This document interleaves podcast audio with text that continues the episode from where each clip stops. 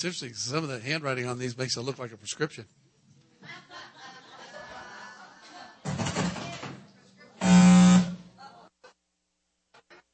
Not I. Mute, mute, mute, mute, mute, mute. Let's hope we're not recording that. Waco. I get to squeeze in here with you girls later. Okay. Praise God. I want to call on Julie Whaley to give us a good report from the Christian Women's Gathering here. Good. There's nothing but good report for yesterday's Christian Women's Gathering, right, girls? How many of you were there? Oh, my goodness. Praise the Lord. Praise the Lord. I've been given a very brief moment in time to see if there's any of you who want to share briefly what happened with you yesterday. Anybody? No, come on. There is, I know. Jen, do you want to share something? Why don't you start so they kind of aren't shy anymore? Oh, whoa. Sorry. All I can say is that God just opened a door of healing and restoration for his women. I mean, literally dozens of women came forth and laid their, God just revealed what the issues were in their life and spoke to them directly and made promises that just caused us to laugh and jump. And oh, Janina, you've got to tell us something, girl. Come on. She was back then. Well, there's a lot to tell. I know you put me on the spot. What am I supposed to say? I have to say that God just led the day so entirely, right, ladies? I mean, we even changed some of the songs we were going to do and just the flow. We just, like, went with the Lord on it. And I really believe he took us to a whole new level this year and showing us who we are in him. And he gave us some real keys to unlocking the doors that God wants to have us walk through. And once you've got that key, you can keep going. It's not like you ever can't go, you know, where God wants you to go. And it just was really powerful how he made it so personal. I was so personally ministered to, and yet such a neat blending of all of us together. So I know that's very vague, but it was just so much to say. So you have to get your personal stories from other people that have been there. Okay. Janina came all the way from Seattle this weekend just to do our worship because God told she and I in May, and we giggled about it, that this was going to happen. Oh, good. Anybody else? Well, I can tell you that our Loa Gundred and Jana Green walked all of us from one dimension into another, a whole other spiritual level that we will never be the same. And we will sit restless in our chairs at church on Sundays because there's so much more that escaped, so much more that we received, so much more of Christ, that we will never be the same. And the Christian Women's Gathering started, this was our 7th, and it started with little seeds. And I'm telling you, we saw flowers yesterday. We saw blooms. We saw blooms open. We no longer are seeds, and we're not growing. We are excelling. We're accelerating into what God has for us. Thank you, thank you, thank you.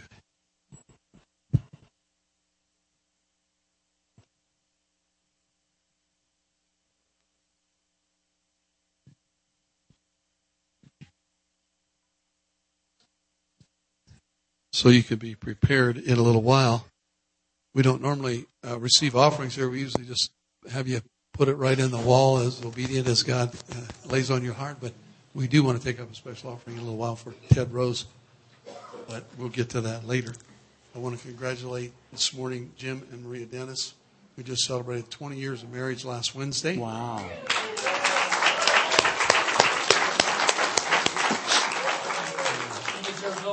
She deserves all the credit. Amen. Good brother. That's true.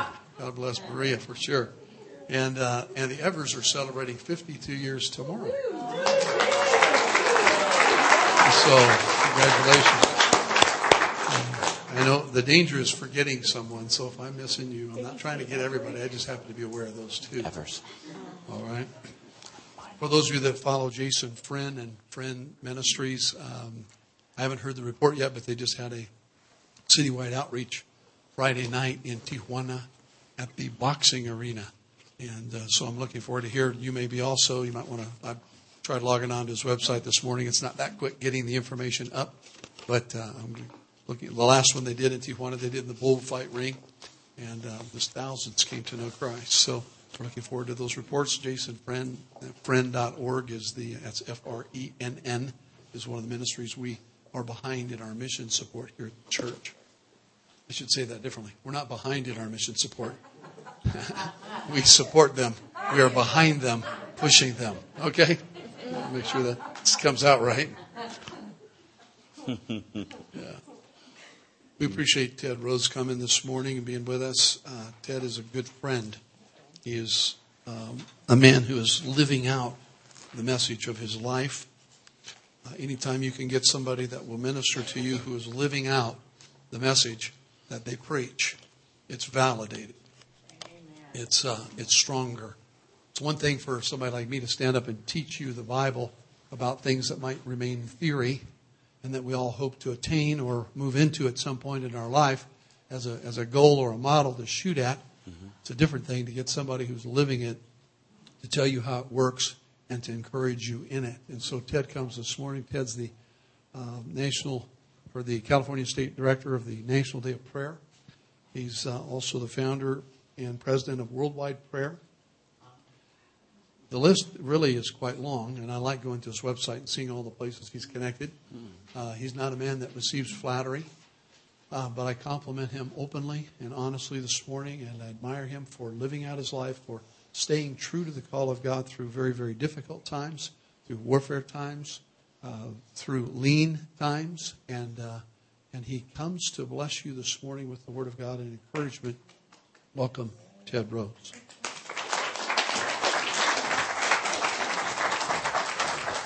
Thank you, everybody. Thank you.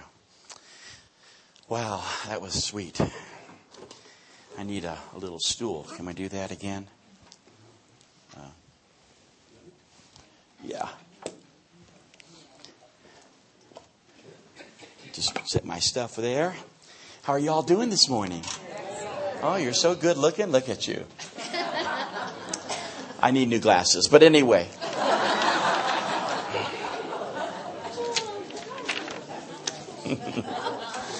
Is it okay to have fun? All right. All right. Would you all stand with me and let's pray together. Can we pray? And we're going to do it. If you all remember last time I was here, I asked you to form prayer groups. So I'd like to ask you, I know you're comfortable where you are, but if you could come out into the aisle the best you can and form a prayer circle, of four people total. Prayer circles of four. If you have trouble standing for any reason, stay seated and people will gather around you, okay? Prayer circles of four. Form a circle and join hands. All right.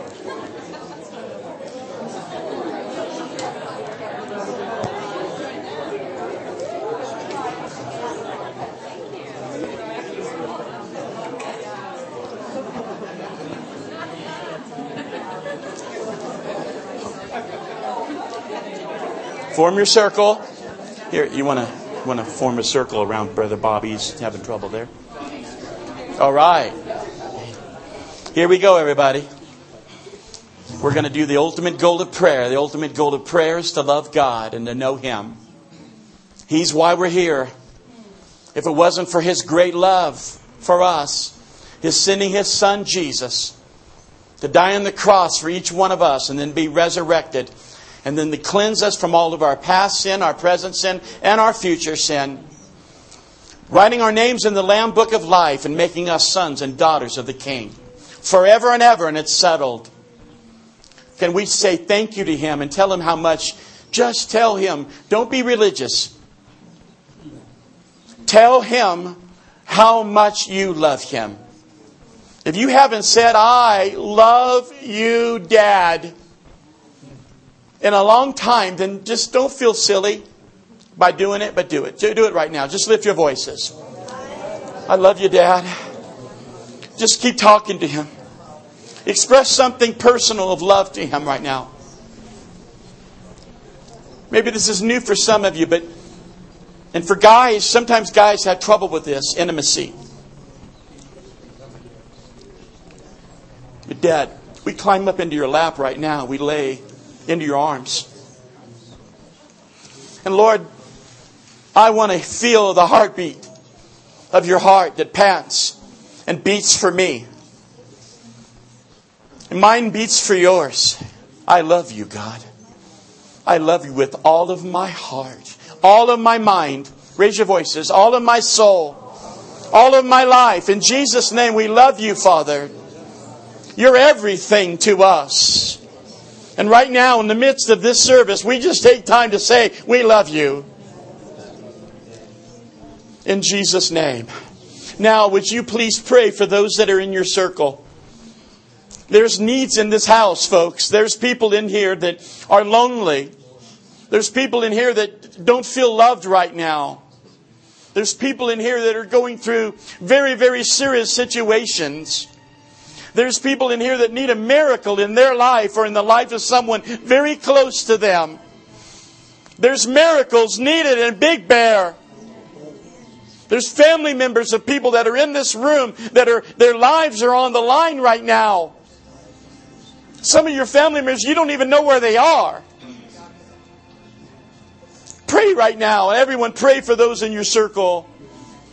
Lift your voices. Whatever the need is, brother, please get some music, please.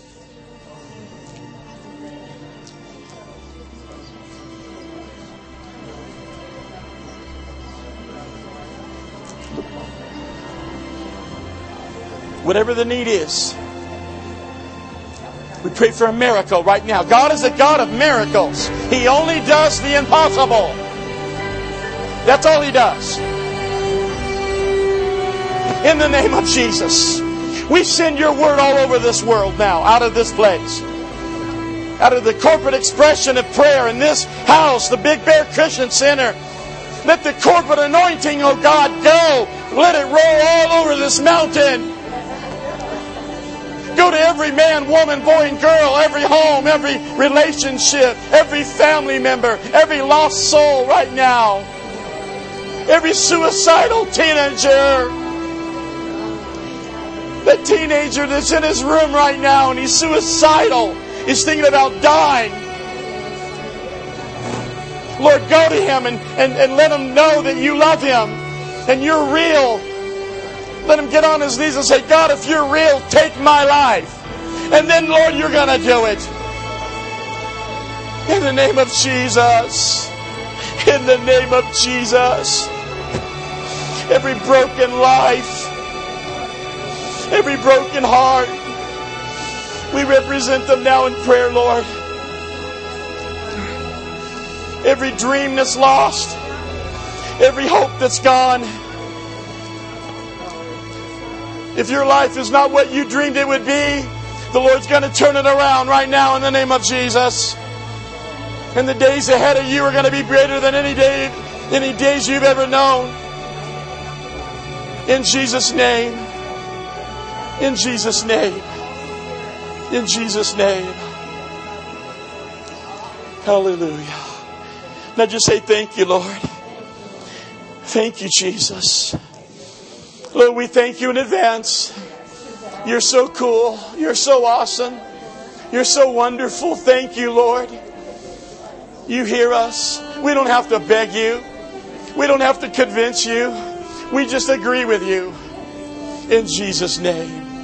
And everyone said, amen. Now, if y'all know the story, don't go back to your seats yet. Everybody listen up. Look this way. Some of these people can't stop praying over here. It's a bunch of fanatics. Okay, look up here, everybody. Guys, I'm going to give you some instructions. Then I'm going to give the girls instructions. Guys, don't do it until the girls do, right? Remember this? Guys, go find 3 other guys and tell them you are the coolest dude in this room. Don't do it yet. Don't do it. Oh, no, see, you're violating. We have some violators here. Better stop him. He was a violator. Somebody tell him he's violating. I don't want to keep embarrassing him. He's a big guy. He's going to hurt me. All right. Ladies, I want you to find somebody and say, you are absolutely the most beautiful woman I've ever seen in my life. And then give everybody a big, big love hug, a God hug, holy hug.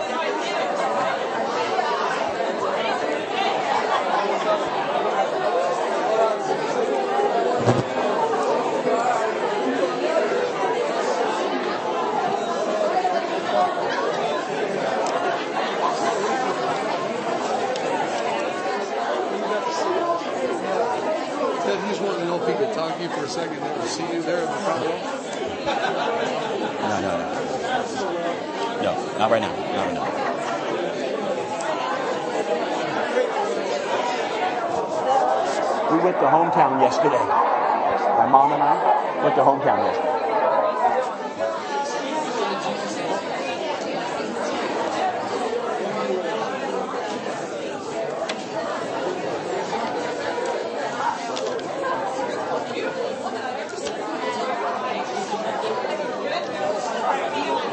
Jesus.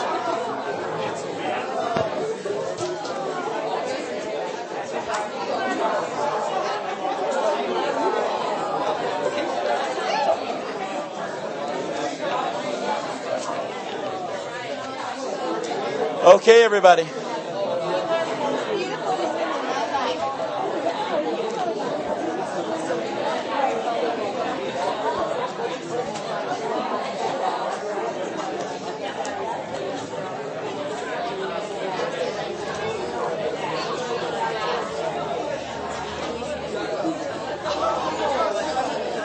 Once you get them started. Okay. Give me a little more volume there, a little bit more. Okay, everybody. Boy, some of you get carried away. I'm telling you. Once you get you started, there's no turning back. Just remember, we got to be out of here by midnight. You know? And some of us might need to eat before then, okay? Well, it's just wonderful to be back here with you and just love you. I just love being here for many reasons. The first one being my friend, my dear friend, one of my best friends in all this world, and I mean that. You are so blessed. I'm serious. In fact, ready? Pinch yourself. Say, am I in heaven? What else was I supposed to say?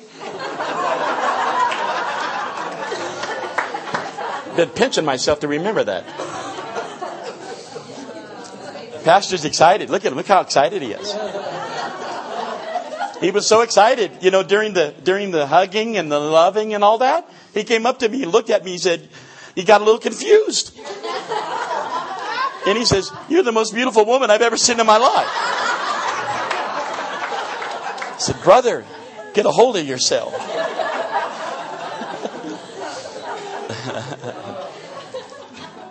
Oh, I've got some wonderful dear friends of mine that are here as guests today. I was hoping that my mother would be here. And she was here last time. Do you remember? I had her stand and wave and she just wouldn't stop. I had to finally. But no, seriously, I love my mama and she's praying for us. And she couldn't make it. But so I'll be praying for her later if that's okay. And but some wonderful friends of ours and guests are here. And this is Frank and Carolyn Polverini from my home church down south. And my dear brother, Brother Bob Webster here on the front row. And is it okay if I share that all three of you came to the Lord through our ministry and through our relationship? Isn't that wonderful? In fact, may I? Sister Carolyn. I would like to share something about Sister Carolyn because a year ago, she was sitting right over here on the second row. I believe it was the second row? Yes. And Sister Carolyn came up and she raised her hand to accept Jesus Christ. Wow. Right here at Big Bear Christian Center a year ago.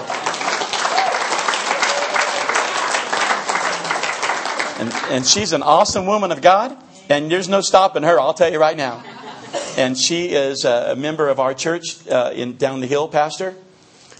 Wings of Eagles with Pastor Tino Marquez and Brother Bob and Madaris, and they're just very, very special people to us. And so it's wonderful to have you guys here, and what a testimony. Isn't that cool, y'all? Yeah. But I'd like to share this morning on the subject of prayer. I guess that's surprising. But before I do, I wanted to let you know that last night, and I say this just to hopefully that you will feel the love of God in what I share. But this is the roster of all of you. These are your names to the best of their ability to... I'm getting a little ringing there, dear brother. Thank you. These are your names. And last night, the leadership of this church gathered in this house, right? For a couple hours. And they made a fresh commitment. I want you to know this. This is exciting. They made a fresh commitment to pray for you, over you, every day. Like you've never been prayed for in all of your life. You will be, I believe with all of my heart, that you will be the most prayed for church on the mountain. Amen. I mean that. Because in my heart, I don't really want to come and ask you to pray until first the leadership makes a, not that they weren't praying, they were, but they are now making a fresh commitment. How many know we need to make a fresh commitment? In fact, if we really realized it, we ought to do that every day. Right? You know, what an exciting life that we live. Come on, y'all look so happy.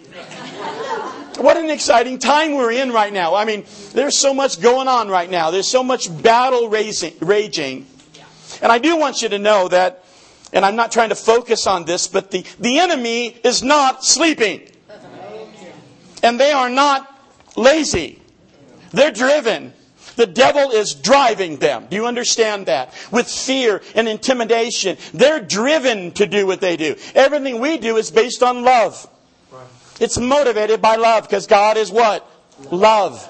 So everything we do is based on love. They're driven by fear. They have no choice. The Satanists send me death threats on a regular basis. I haven't shared this in many congregations. I was hoping it would be okay. But Satanist organizations send me death threats on a regular basis. They send curses to me. They attend our prayer events at the Capitol and all of our major public events. They attend. They send it over their websites, all their Wiccan and all of their organized. It's a worldwide organization. And they send it out through the entire organization to target us. And specifically target me. Because I lead the state, which is the largest state of the largest nation in the history of the world. Do you follow me?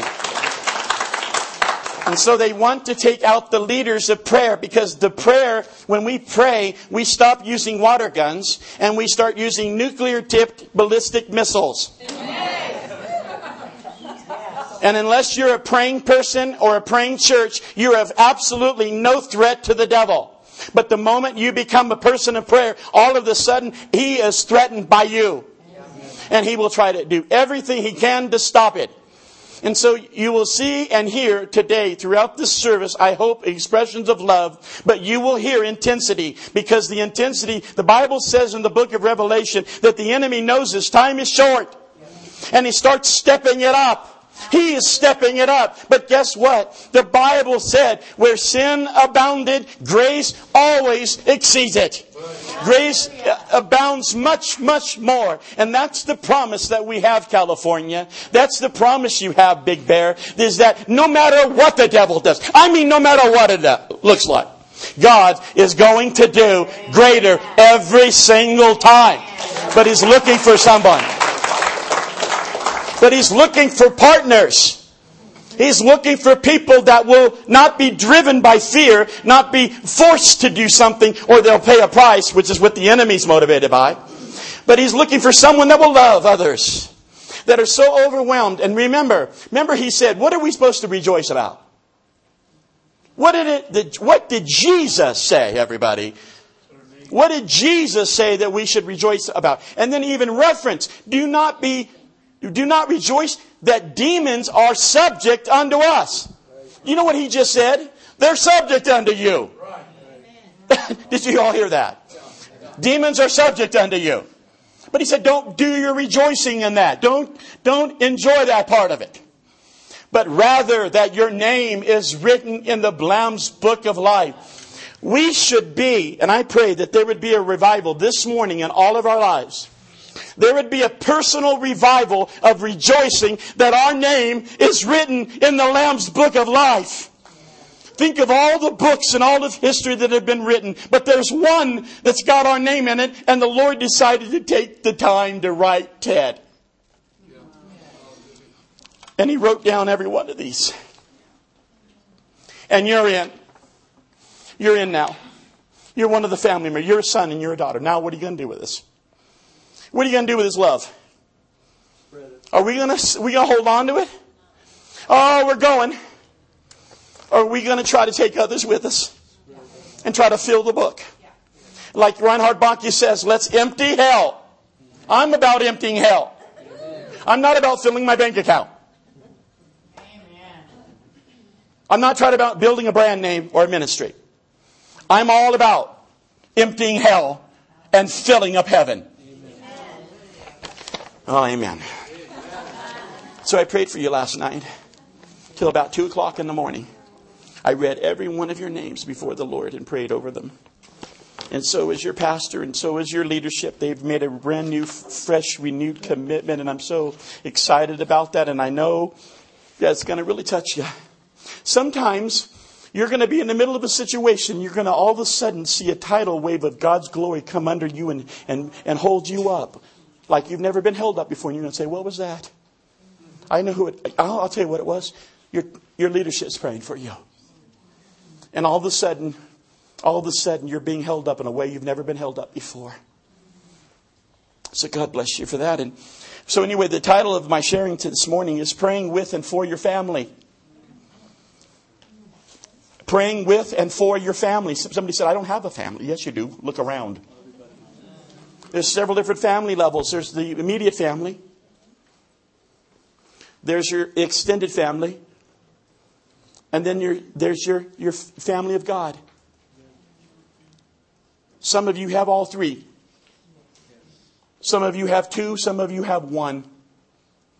But all of you have a family. If you do not have a physical family, maybe you're a couple that have not had children. Look around. There's somebody in here that needs a mom and dad in the faith. Huh? Everybody? There's somebody in here that needs a grandma or grandpa. There's somebody in here that needs you. And I don't know about you, but I've found that the family of God is more real than even our earthly families are. Anybody ever experienced that? It's just incredible. I sometimes feel closer to people that I just meet than some of the members of my actual family itself. And I don't know how that happens, but that just shows how real God is and how real His love is. Praying with and for your family. And the second part, I got a second part of the title. It's called Leaving a Legacy of Prayer. Amen. Leaving a legacy of prayer. I believe that what you're about to hear in these next few moments is a message that has eternal consequences. I believe with all of my heart that choosing to ask God to help us live out this message. Did you hear how I said that? Choosing to ask God to help us, empower us by His Holy Spirit to live out this message will determine whether people end up in heaven or whether they end up in hell. Brothers and sisters, your family is going to go to heaven or they're going to go to hell. I don't care what your job is. I don't care what your career is. I don't care how much you went to school. I don't care what you've been focusing on your entire life. Let someone please tell me, anyone in this room, tell me that anything's more important than the people in your family going to heaven or going to hell. Is there a job more important? Anything you're doing tomorrow is more important than your family ending up either in the arms of God or in an eternal punishment where there will never be any relief. That's what's on the line. And we don't talk about that. You hardly ever hear anybody talk about hell anymore. Well, then why did Jesus talk more about hell than he talked about heaven? Right, Pastor? He did. Why? Because it's a real place. And he came to keep people from there. But somehow in our religiosity, in our lifestyle, and living in Southern California and everything that we're doing, folks, we've lost sight sometimes of the whole reality of what's important. And I can't think of a greater honor than to stand in front of you all today to represent the lost. Represent the lost in your own family that are going to hell but need your prayers to keep from getting there. I'm not into guilt trips. So if you haven't prayed for your family like you should have, up till now, just say, I'm sorry, Lord. He'll forgive you. It's over. And start today. That's the way that God works, everybody. Are you with me on that? Don't get all, I've been a bad... Forget that. Forget that. That's not the way... The Lord is the God of second chances. And the third chances. And all the chances you will ever need. And it's a God of grace. And He just wants to... pick, wherever we are, whether we're 90 years old or 2, He just wants to start where we are. Right here. Today. So if you haven't left a legacy, I'm telling you, it's not too late. I didn't see anybody come in on a stretcher saying you only have minutes to live. So you have time to implement this. And before it's over, here's the deal. You ready? Every one of your family members, I guarantee you, if you'll do this, and do this, what, Ted's version? No. If you'll stand on the promises of God that He's given to the believer through prayer, every member of your family, I mean every member, even the ones that won't even talk to you, they're going to go to heaven. Hallelujah. And I'm going to give you an ironclad guarantee of it. Hallelujah. Anybody ever told you that one? Oh, yeah. Here we go. Professor O. Halsby wrote a book called Prayer. Just Prayer. It's a great book. Very thick. He said... I heard somebody read it. But anyway,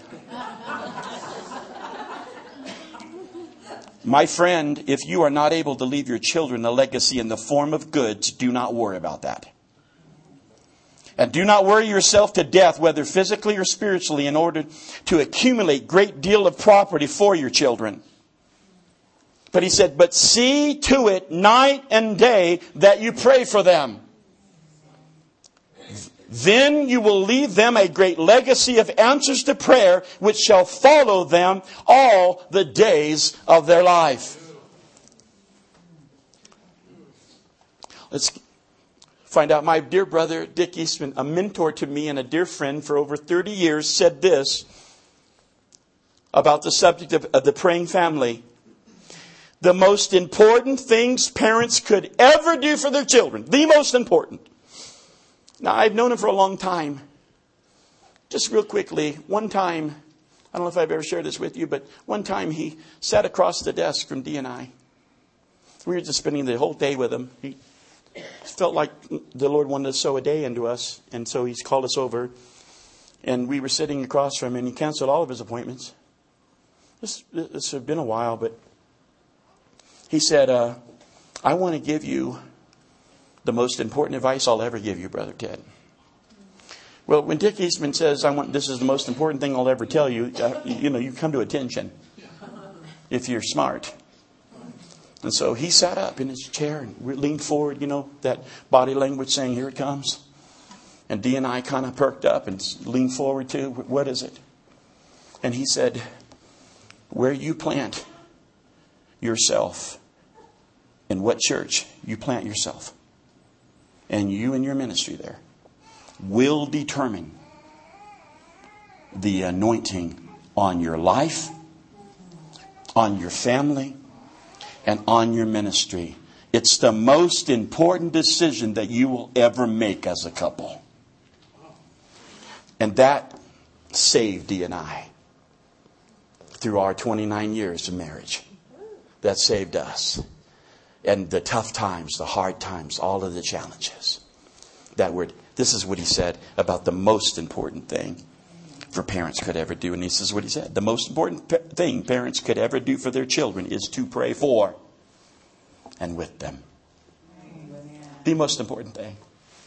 Now you have to understand, this brother that just told me that, and you just heard from, for over 15 years with a worldwide ministry.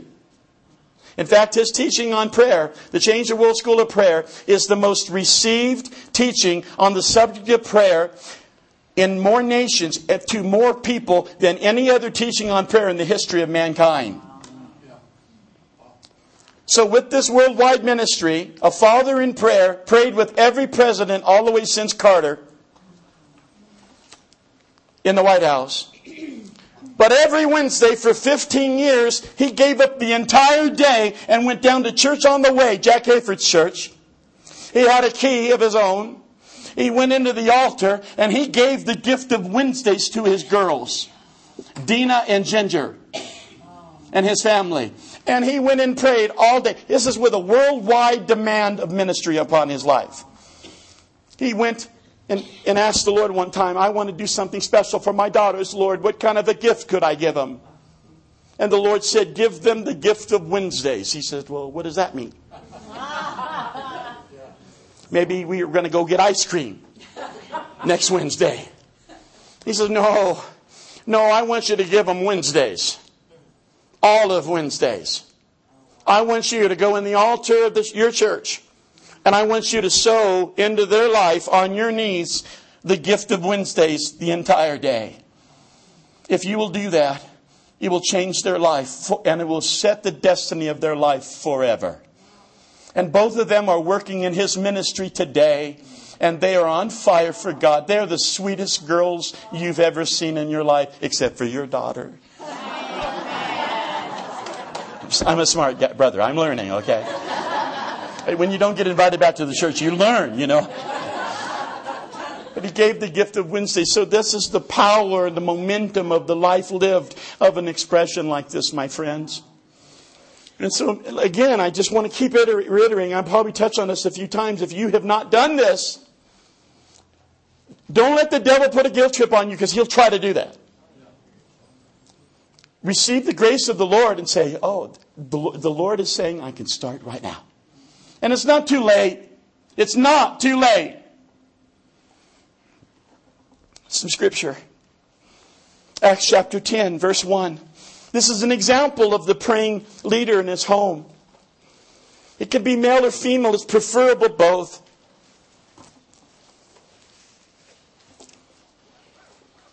It's the story of Cornelius. Love this story. Verse 1, there was a certain man in Caesarea called Cornelius, a centurion of the band of the Italian band. Verse 2, a devout man. This man did not know Jesus. He had not accepted Christ yet. They hadn't done that. But he was a devout man. How did he do that?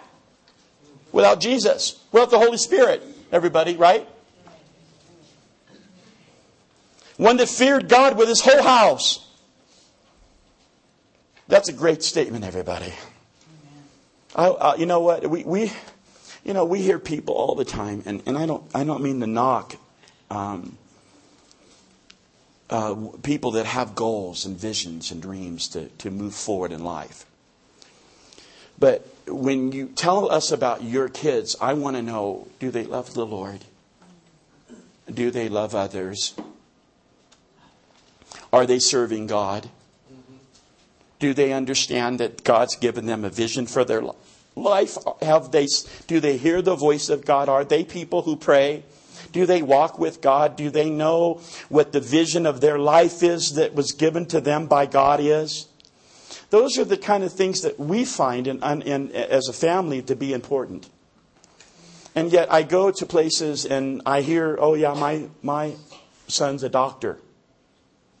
My son's a lawyer. My son attended this school. And you'll hear all of that.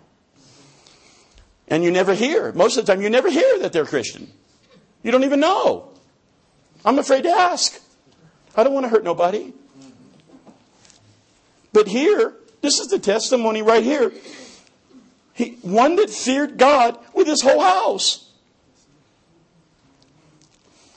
I was, I don't mean to deviate here, but real quickly, I was at a restaurant a couple days ago with John Jenkins, guys. And we were eating lunch. And I was telling him about a survey. There's a survey that just came out.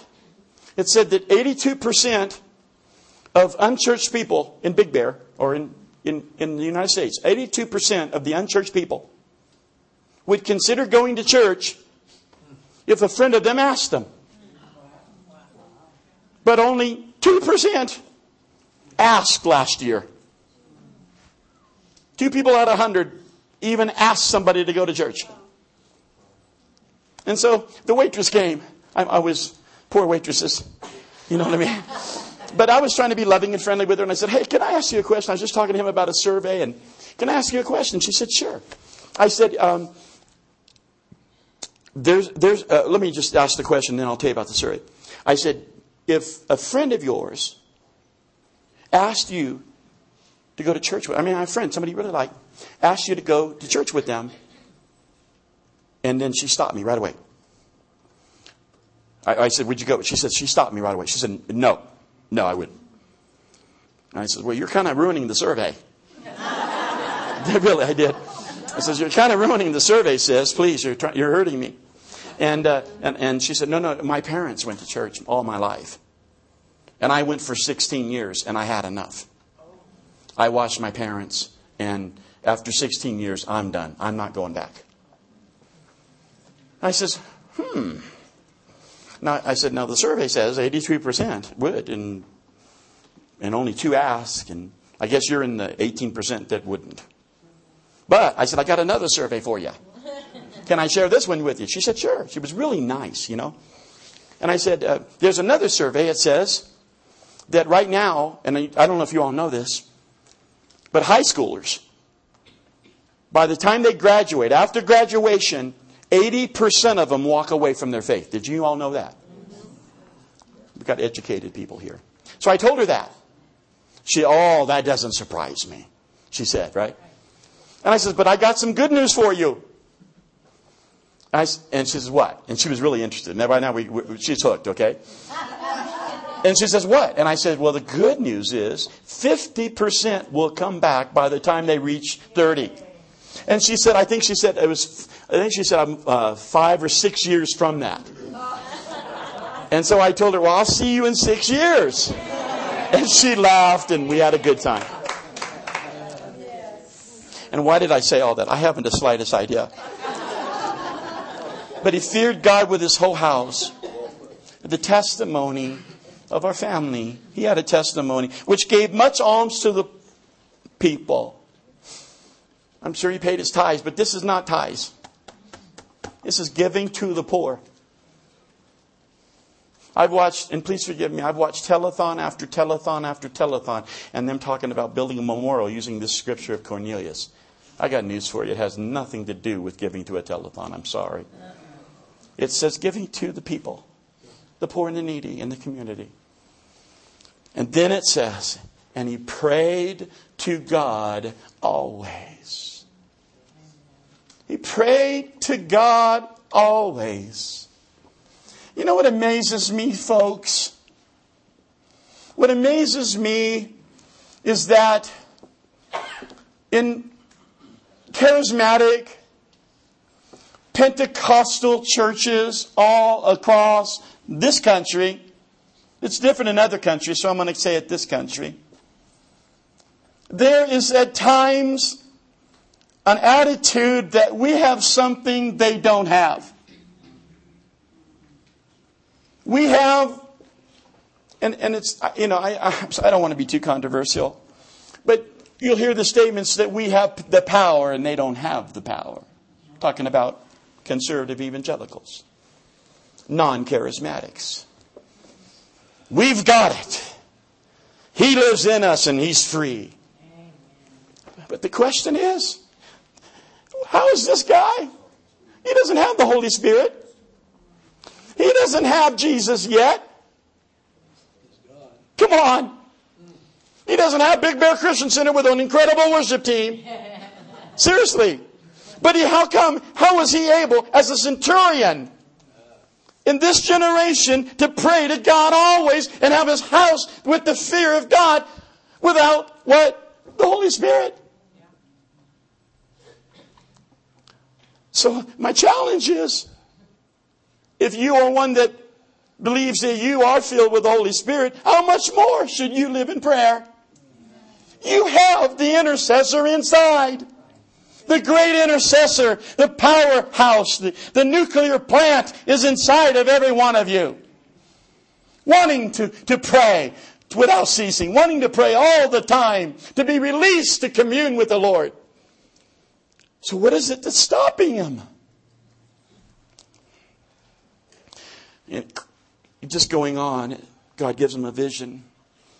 He was at a particular pointed hour of prayer. It's called the hour of prayer. There's three of those. The watches. Ultimately, God ended up using this guy. What happened was his prayer life with his fear of his whole family in prayer and loving the Lord. But his prayers and the giving to the poor. So you hear that? Prayers and giving to the poor went up into heaven. Went all the way to the throne. And the Lord said to him, "Thy prayers and thine alms have come up before me as a memorial before me." And God used this guy. And by the way, guess what? You're all here because of him. Did you know that? Did you know that you owe it to good old Cornelius? The unspirit-filled centurion? Because of his prayers and giving to people that don't have food out here, God was moved. And we all got God because of it. Then it moved from the Jews to the Gentiles because of this man. The Holy Spirit got poured out for all of us because of this man. Do you see the importance of being a man of prayer, woman of prayer, and having your family that prays to God always? We have no idea the impact of this. He had four things in his prayer life as a family. Number one, he had a place of prayer. It's the family altar. Please write these down if you're able. Number one, the place of prayer. Number two, the time of prayer, which is every day, specific times. Number three, he had a plan of prayer. The plan of prayer. Real briefly, if you were to ask any one of my children what prayer their mom and daddy prayed over them, you would hear Luke 2:52. Luke 2:52 is what we've prayed over our kids ever since day one. We still pray this prayer over them every day. And it's just simply this, a very short verse. Jesus increased in wisdom, stature, favor with God, and favor with man. And I wish I could go through all the Greek of all four of those words and understand. But encompassed in this one verse, increased in wisdom, stature, favor with God, and favor with man. Encased inside of those four particular phrases is everything that's needed in the life of a person that grew up in the Lord. In every part of society as well. It's a wonderful plan. That is the plan that we use as a family. There's another one I want to give to you. And my brother Joe Walsh, who came up and spoke at the National Day of Prayer here in Big Bear, he came up with this. I want to make sure I give credit to credit is due. He came up with what's called PDF. Anybody have a computer? Right? And you all know what's called a PDF document, right? Well, he came up with a PDF version of prayer. Ready? Number one, protection.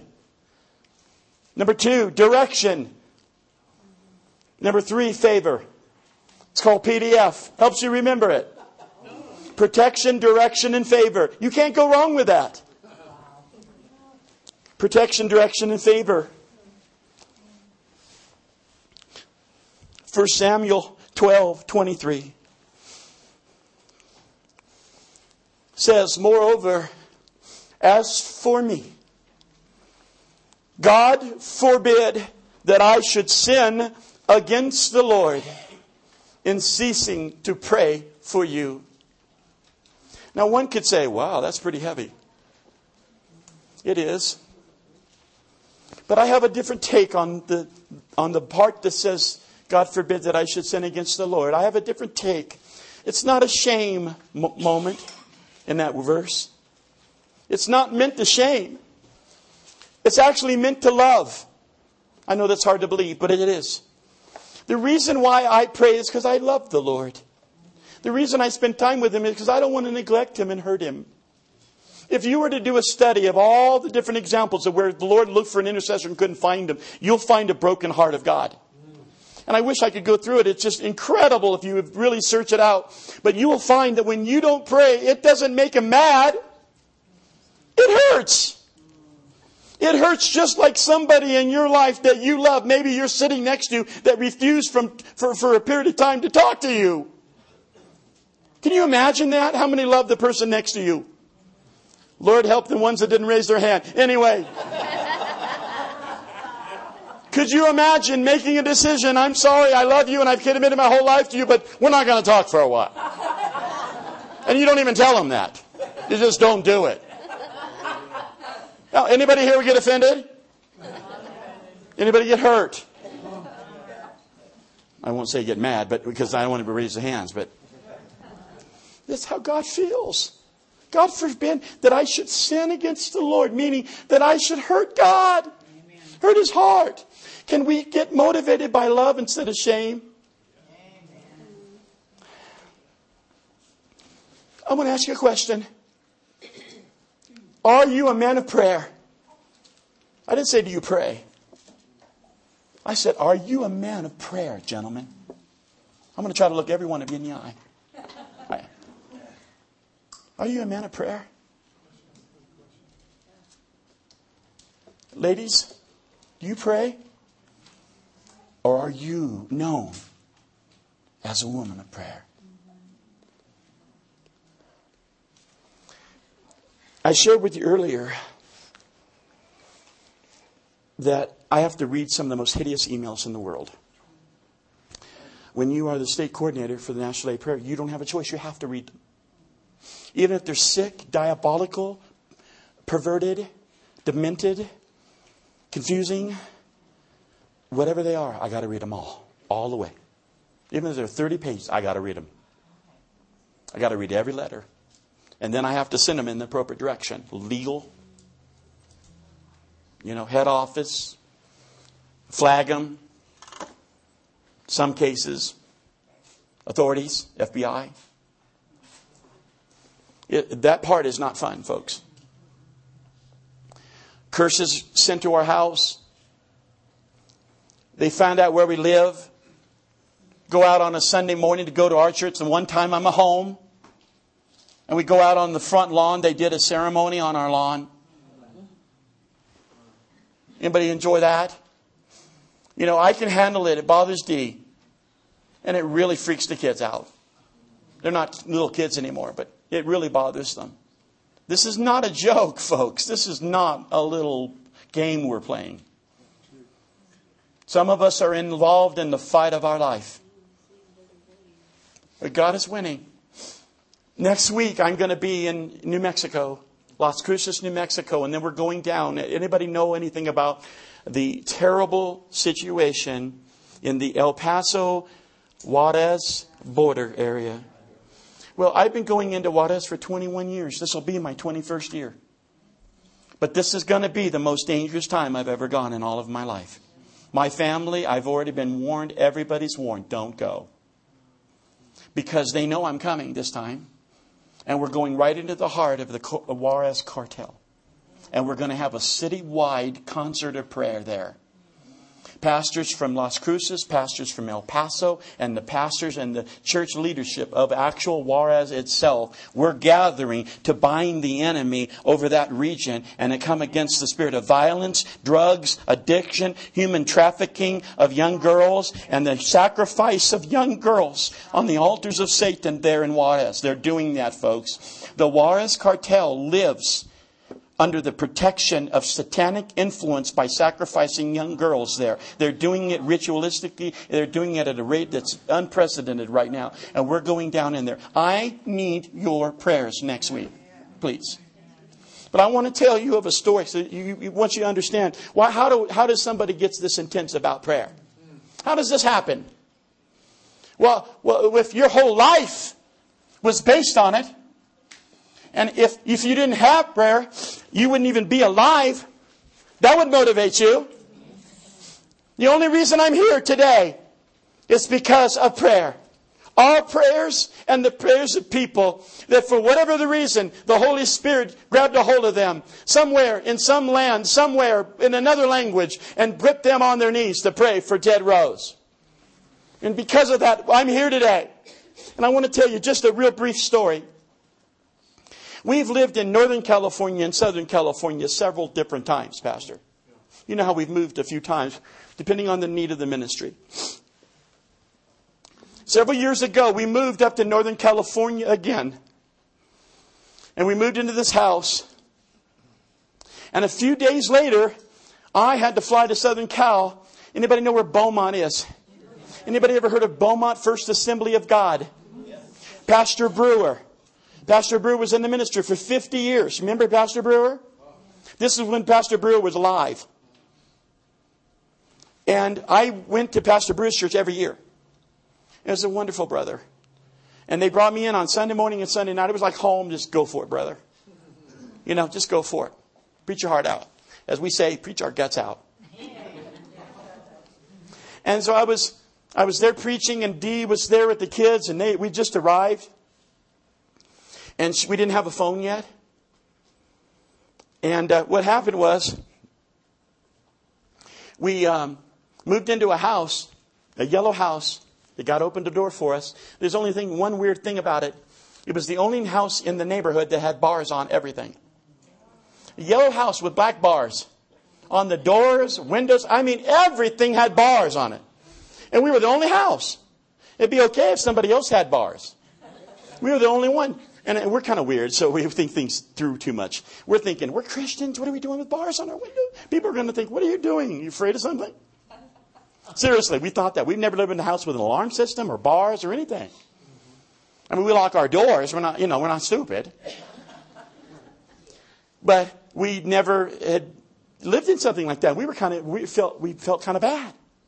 But we knew God had given us a house. We didn't know that. So we just kind of, well, here we go. I'm in LA. I preached in the morning on Sunday morning. Sunday night, I'm standing before the crowd, sharing in the middle of the message. In the middle of the message, all of a sudden, the Holy Spirit said, stop. I stopped. He never told me to stop before. So I stopped. And he said, tell them about your family. I seemed kind of weird. I said, well, I'm going to share something with you that I've never done before. God just spoke to me and said, I'm supposed to stop preaching for a minute and tell you about my family. I don't understand why, but here it goes. And I told him about Dee and the kids and went through the whole deal. And the Lord then said, now tell them to pray for you. I says, okay, the Lord is asking me to ask you to pray. Would you start partnering in prayer with me and my family? In fact, would you pray right now? And they led them in prayer. And they just fervently prayed and rose up in prayer for us. And then, please, I'm going to have a tough time with this. I'm not going like that. I'm about to do an illustrated sermon.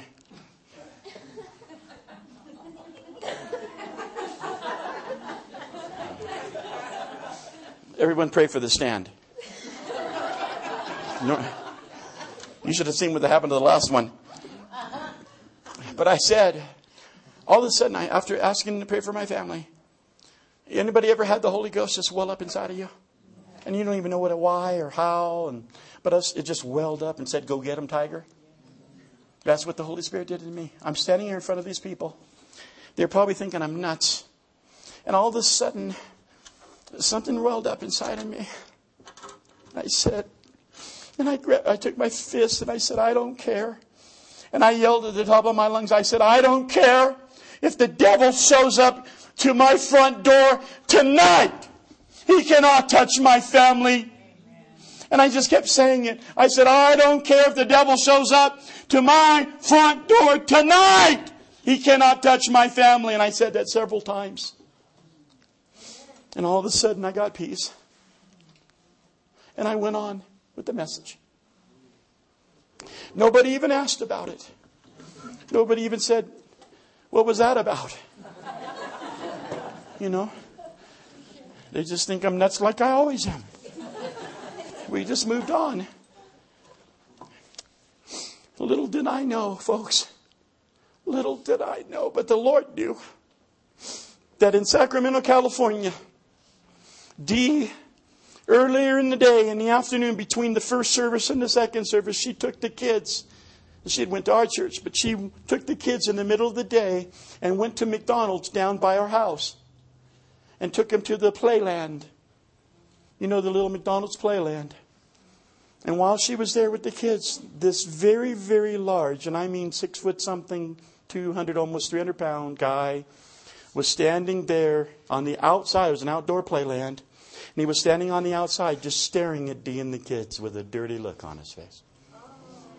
Just staring at him. He looked apparently terrible. Very intimidating. And there was no question in her mind that he was up to no good. It wasn't iffy. And so as soon as she saw him, she started to pray. And then she gathered the kids. And she made a beeline to the car. She got in the car. And she was afraid. She knew this guy was up to something. It was really, really bad. And so she started driving around to see whether he was following her. And guess what? He was. He ran to his car and he followed her. So now she's doing zigzags in the neighborhoods, trying to lose him. She thought she did. And when she thought she lost him, she then headed over to Palm Grove Drive where we live. And it's kind of a long street with some turnoffs, but we're just at the end where it kind of curves into another road. But from the end of the road, you can see the house. And so she thought she lost him, pulled down Palm Grove Drive, and she was pulling into our house, and she had a garage door opener, and she used that and went in, and the garage was going down. She was thinking, oh, Lord. She's looking in the back mirror, praying that he's not there. And as the door goes down, there's his car at the end of the road. And he sees where she's at as the door closes. So now she's in there. We have no phones. There's no cell phones and no phone. And she's in the house in the afternoon on Sunday. And she's there with the three kids. And they were little at the time. And she didn't know what to do. So she just prayed. That's Dee. She just prayed. She's praying right now, by the way. You all need to know she's laying over our bed at our home right now, travailing for you. Along with, I don't know if you can comprehend this, along with 2,000 intercessors around the world that are praying for this service right now.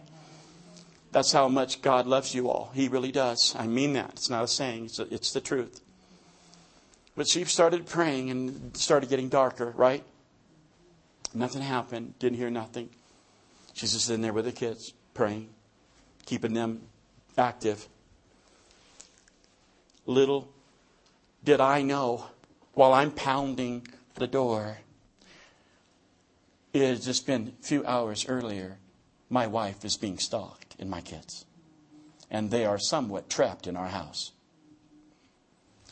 At a few minutes before midnight, she said somewhere around 10 minutes to midnight, she heard a crashing sound on our front door. And it was him. And he was trying to get in. Now, what do you think he's trying to get in to do with a woman and three little kids that he followed from McDonald's? Okay?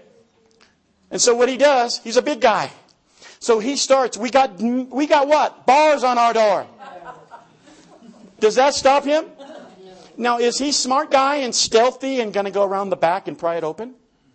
Like, anybody here in security knows most break-ins occur in the back of the house? Do you all know that? Yep. Who goes to the front door and starts trying to destroy the door? Not with a crowbar, but with his bare hands. I'm not kidding. I would not exaggerate in the house of God. I'm telling you, he destroyed our front door. He created $300 and some worth of damage. He destroyed the metal. He pried. He pulled. He also ruined the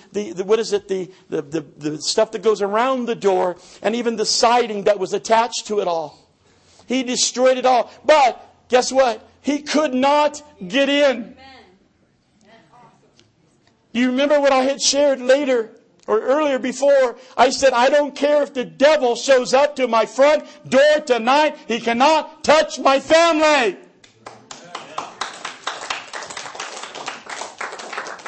The question is, what if we had not prayed?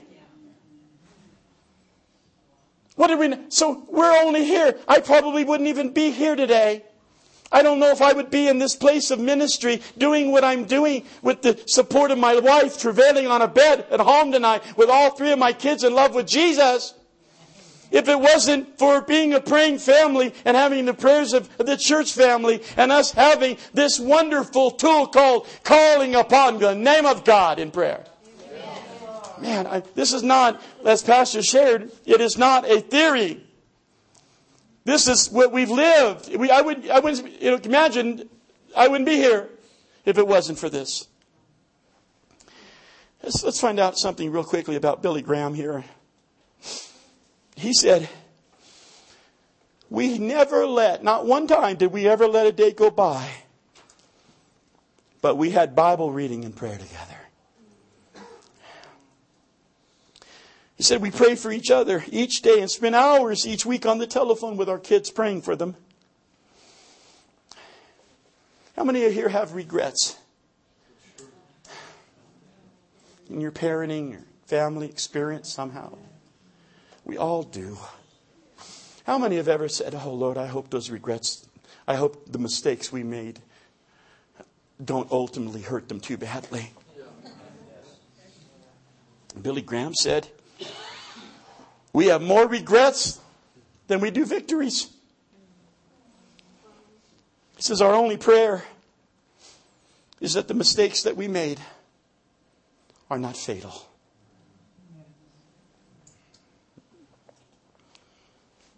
He said, have you ever said, all we can do now is pray? He says, sometimes instead of beginning of prayer, we resort to it after all the other resources have been used. When we come to the end of ourselves, we come to the beginning of God. He says, but when that happens, don't be embarrassed that we are needy. God doesn't demand that we pray in eloquence or in King James English. He says, our feeble, stumbling prayers are heard by God. A cry, a sigh, a cry for help are prayers according to the Bible. There's a family that says the family that prays together stays together.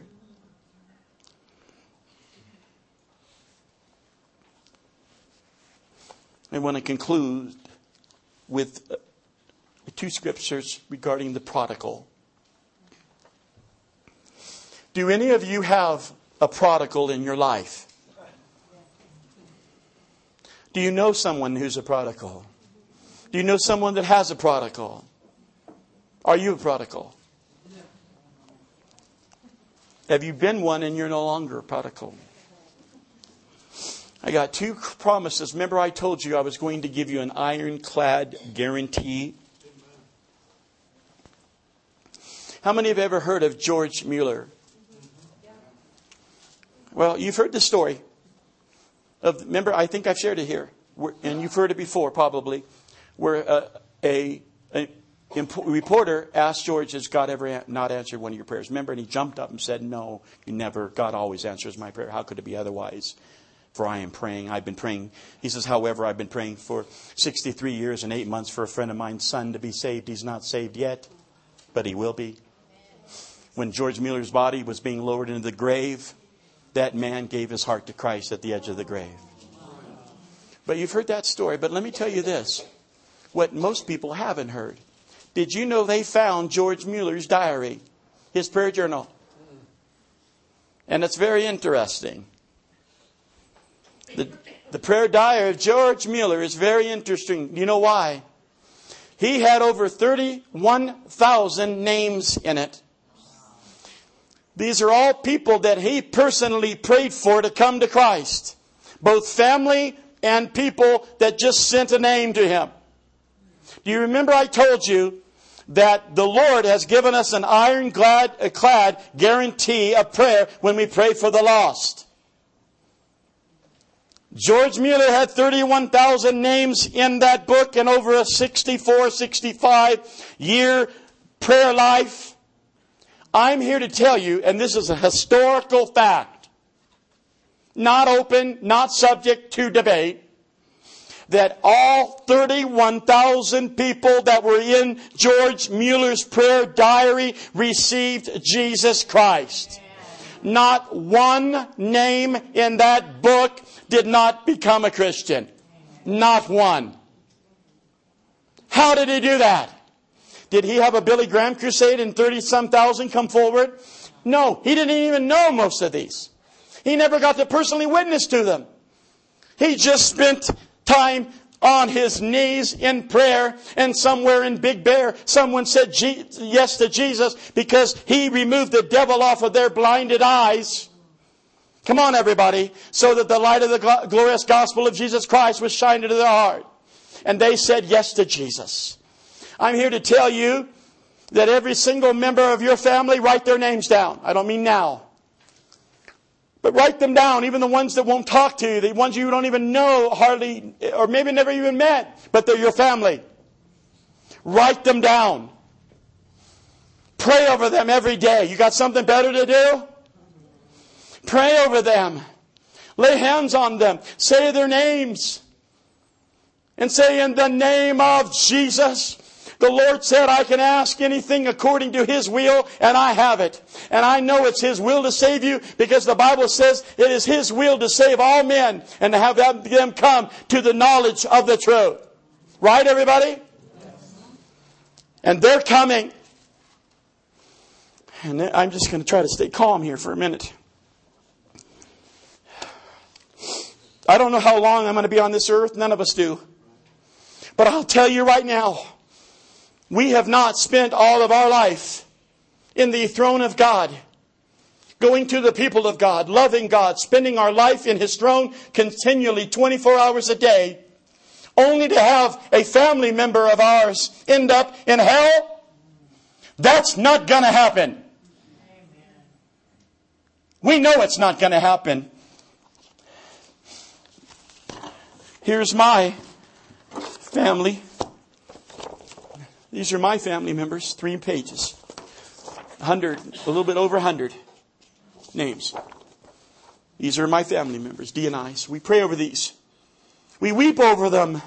We thank the Lord for, and we watch God check them off the list. One after another coming to Christ. One after another coming to Christ. People that have lived for the devil all their life. They're the kind of person, you know. Anybody know the kind of person that says, you know, I believe God can do anything, but whoa. Anybody know those kind of people? Ever been one of those kind of people? Well, we got some of those kind of people too in our family. But we're checking them off. Write down the names of your family. Not now, but write them down. Take some time. Turn the TV off.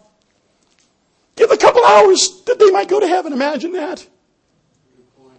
Write their names down. Pray over them. What else is more important? Please, folks, please, when you leave here today, ask yourself a question. What could possibly be more important than getting people to go to heaven instead of going into eternal hell? You remember the rich man that ended up in hell?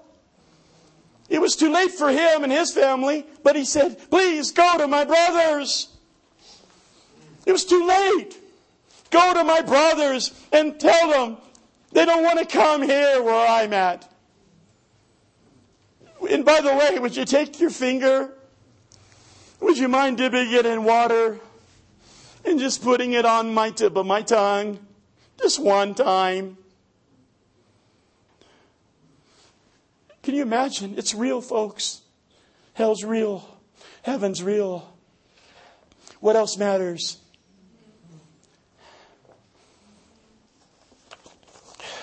The prodigal, real quickly. Proverbs 22:6. Proverbs 22:6. Acts chapter 16:31. Acts chapter 16:31. Proverbs 22:6 says, train up a child in the way that they should go, and when he is old, he will not depart from it. You think because of King James English, it means that they're not going to turn away? That's not what it says. You have to read the original language and find out what it really says. It doesn't say that they won't go away from the faith. It doesn't mean that. It means that no matter what happens, God's going to bring them back. That's what He says. He's going to bring them back. He's going to rally them. He's going to call them back. He's going to pluck them away from the hands of the devil. He's going to pull them away. They won't withdraw from His heart. They won't turn aside from Him. They won't turn away from Him. They won't sour to Him. They're coming back, folks. Even the statistic that I quoted earlier is an example of this scripture where they left, but He brought them back. Everyone. But where are the enforcers? Did you hear me? The enforcers of the Word of God. My brother Dick Eastman said, we are not beggars before the throne, but we are throne room commanders, commanding in the name of Jesus Christ and enforcing the victory of the cross and commanding the strongholds to fall. Amen. That's a whole nother attitude in faith and prayer. I'm here to tell you that you have. Remember that Jesus Himself said, don't rejoice that demons are subject. Demons are subject unto you. No matter what demon or what demonic or what stronghold attacks your family, you have the power of Jesus' name over them in ordering the strongholds of all. You just don't get caught up in that. You're caught up in your name is in the book. And you want other people in your family to have their names written right next to yours. They're coming back. And finally, Acts chapter 16, verse 31. Believe on the Lord Jesus Christ, and thou shalt be saved, and thy house. That means every member of your family, every person that you put on your prayer list, and you say, in the name of Jesus, I am going to represent them before the throne of God. They might not have a brother. They might not have a mother. But I'm going to step in and I'm going to intercede. They might not have anybody that's going to claim the promises of God for them. But I love them so much, there's no way they're going to hell. How many want your family? Every single one of them. Every family member represented in this room. Every friend you know that you love and care about. Your friends' families. How many know it's all about who's going? Stand to your feet, please. Father, I thank You for Big Bear Christian Center. Lord, I thank You for the harvest. I thank You for the souls that are coming to Christ. The souls that are in here today already. Look at all these wonderful people that come to Jesus. Look at the fruit of the years of this ministry. The impact of other churches, other nations, ministries supported all around the world. Thank You for what You have done. As we talk about going further, we don't diminish what You've already done. Our names are in the book. And now, would You take our lives, sown as a seed in the altar of prayer, in the house of prayer, to represent the lost of Big Bear, the lost of this nation, and the lost around the world. All 6.8 billion souls are personally loved by You, known by You. You are involved intimately in every life.